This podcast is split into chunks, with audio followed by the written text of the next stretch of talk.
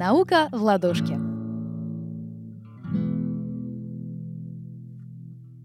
Всем привет, с вами Владислава Сухановская, и сегодня я расскажу вам про корь. Какие побочки после кори ожидают каждого третьего заболевшего?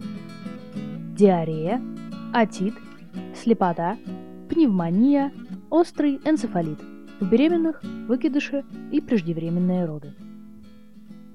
Умереть от кори тоже очень даже можно. Так везет каждому пятисотому из непривитых и не переболевших. В развитых странах, не в России.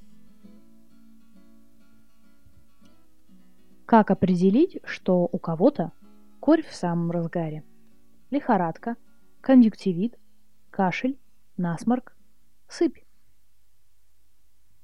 Как заболеть корью? Общаться с заболевшим и не делать прививку.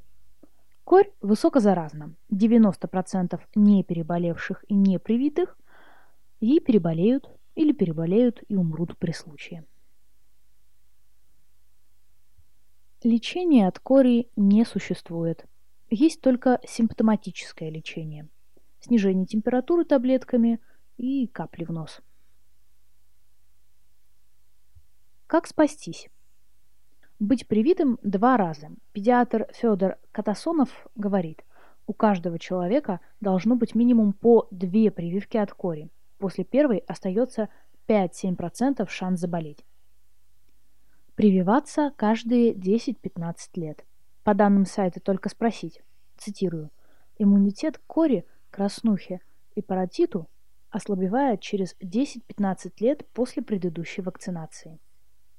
Поскольку иных данных я не нашла, советую вам сходить к терапевту за дополнительной консультацией. И захватите с собой карту детских прививок, если есть. Как получить прививку? Записывайтесь к терапевту, приходите и сообщайте ему, есть ли у вас аллергии и какие, например, на желатин или иные компоненты вакцины.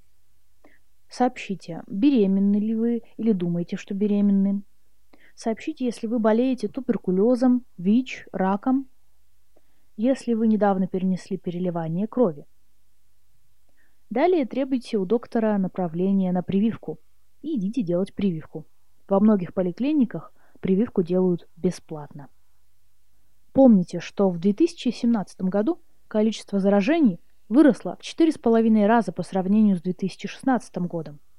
Всего за один год стало болеть в четыре с половиной раза больше людей. Так что корь снова вокруг нас, и вы знаете, как себя защитить. И еще, не будьте эгоистами, делайте прививки, защищайте окружающих. Есть группы людей, которых привить нельзя, в том числе новорожденные малыши. Детей прививать точно надо, если нет противопоказаний. Прививки не вызывают аутизм. Так что смело идите к терапевту и спасайте жизни себя и людей вокруг. У вас должно быть минимум две вакцинации от кори за всю жизнь и, предположительно, ревакцинация каждые 10-15 лет. Уточните у лечащего врача. С вами была Владислава Сухановская.